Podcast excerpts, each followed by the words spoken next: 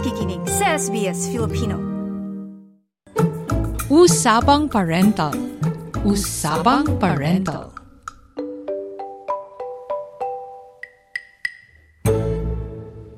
Lumabas sa bagong ulat ng A C C C na isa ang Australia sa may pinakamahal na childcare fee sa mundo. Hinaing ng mga magulang na pepwersa silang huwag magtrabaho upang magbantay ng mga bata. Sentimento naman ng ibang mga magulang, hindi nakakabuti sa early development ng kanilang mga anak ang limitadong access sa childcare. Lalo pat mahalaga ang early learning sa mga batang nasa edad isa hanggang limang taong gulang. Kamakailan din ay inilabas ng A C C C ang mga draft recommendations sa gobyerno upang mas mapabuti ang sektor. Yan ang ating tatalakayin sa ulat ni K. Ruth McHugh-Dillon at Finn McHugh sa Usapang Parental. Lumabas sa bagong ulat na mabigat sa bulsa ng mga Australianong pamilya ang gasto sa childcare. Sa panayam sa S B S Filipino, nagdesisyon ang first-time parent na si Mae Estrecho na ipasok ang magtatatlong taong gulang na anak sa childcare. Kinailangan na talaga namin maghanap ng childcare. Kasi nag-decide na ako bumalik na gusto ko na talaga mag full-time work para makatulong sa kanya for my own mental health at para na rin um, expose or makakita si baby ng ibang ka-age niya. Pero syempre, noong una, medyo may takot kasi hindi ganun yung nakasanayan ko sa Pilipinas eh. Very different dito kasi malayo ka sa mga mahal mo sa buhay. Tapos nagkaroon pa tayo ng pandemic so hindi talaga nakabisita yung mama ko para may makatuwang sana or makatulong kami sa pagbabantay kay baby kahit ilang buwan man lang. Kamakailan nitong taon ay naglabas ng bagong plano ang pamahalaan ng mas abot kayang childcare at mas malawak na access sa childcare subsidy. Over ninety percent of human brain development occurs in the first five years. And that's why early learning and education is so important. But this is an economic reform as well, because it's about boosting productivity and it's about boosting workforce participation as well as greater gender equality, allowing women to go back into the workforce earlier, allowing them to progress their careers, and of course that flowing, that benefit flowing right through to better retirement incomes as well.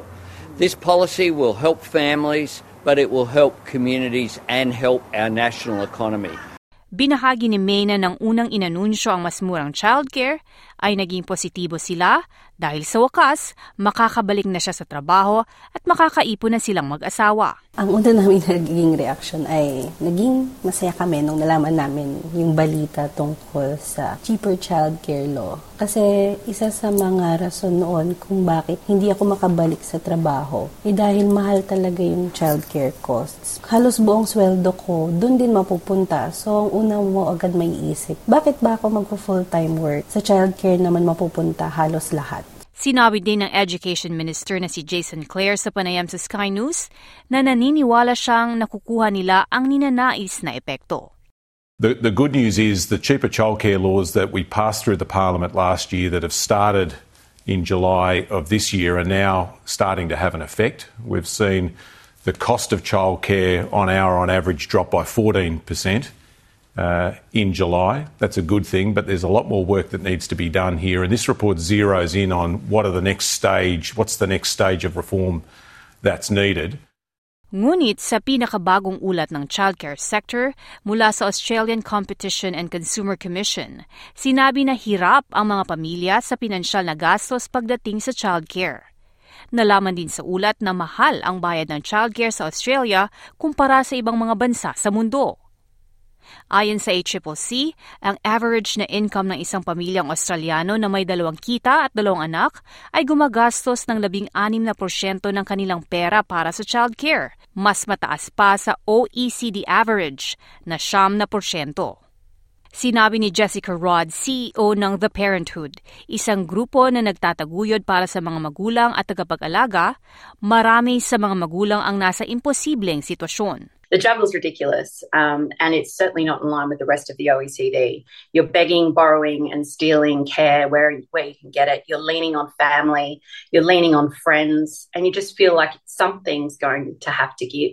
And that's why a lot of women decide not to go back to work, because they feel like they can't, even though they know that their family budget depends on it, they feel like they just can't make it work. And so therefore they slip behind in terms of their overall earnings. Aniya, counterproductive ang pinansyal na pasanin nito. We need two salaries usually in Australia to pay for life. And so it makes no sense that you have somebody who is more than capable and willing to go back into the workforce having had a child, but cannot afford a childcare place. Panawagan ng A C C C report ang mas maayos na regulasyon at direktang subsidiya lalo na sa mga komunidad na walang sapat na serbisyo at mga katutubong kabataan.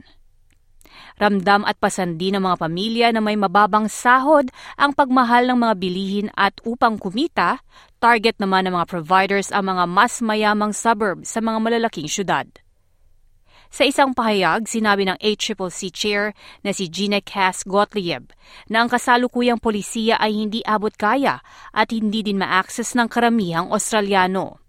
Panawagan din sa ulat na sana ay ibahagi ang mas maraming impormasyon sa mga magulang at pagtuunan ng pansin kung alin sa mga provider ang nakakakuha ng mas malaking kita. Sagot naman ni Jason Clare na uunawaan niya ang sitwasyon at aniya ito ang punto ng rekomendasyon. You know, the, the idea of naming and shaming providers that are just charging, you know, over-the-top fees makes a lot of sense to me. I, I made the point when our cheaper childcare laws came in a couple of months ago, that if people were taking advantage of this just to, to jack up fees out of out of proportion with what's happening in the economy, then there should be pressure placed on them. And here's a recommendation that does that. Depensa naman ni Miz Rod, dapat ay bigyang pansin at tugunan ang pangangailangan. What we want is holistic reform. And what's really good about this latest report from the A C C C, which is one in a series, Uh, is that it's talking to, directly about um, how pricing works in early childhood education and care. And what we would really like to see is affordable, universal, quality early childhood education and care for every child in Australia so that we can really pick up on those first five years, which are crucial to a child's development, and make sure no child misses out. Nagpapatuloy ang proseso at nakahanda ang A C C C na ihatid ang kanilang pangatlo at pangwakas na ulat bago ang ikatatlumput isa ng Disyembre. Buhay magulang mas gagaan kung may tamang gabay. Para sa Usapang Parental, ako si Claudette Centeno. Usapang Parental. Usapang Parental.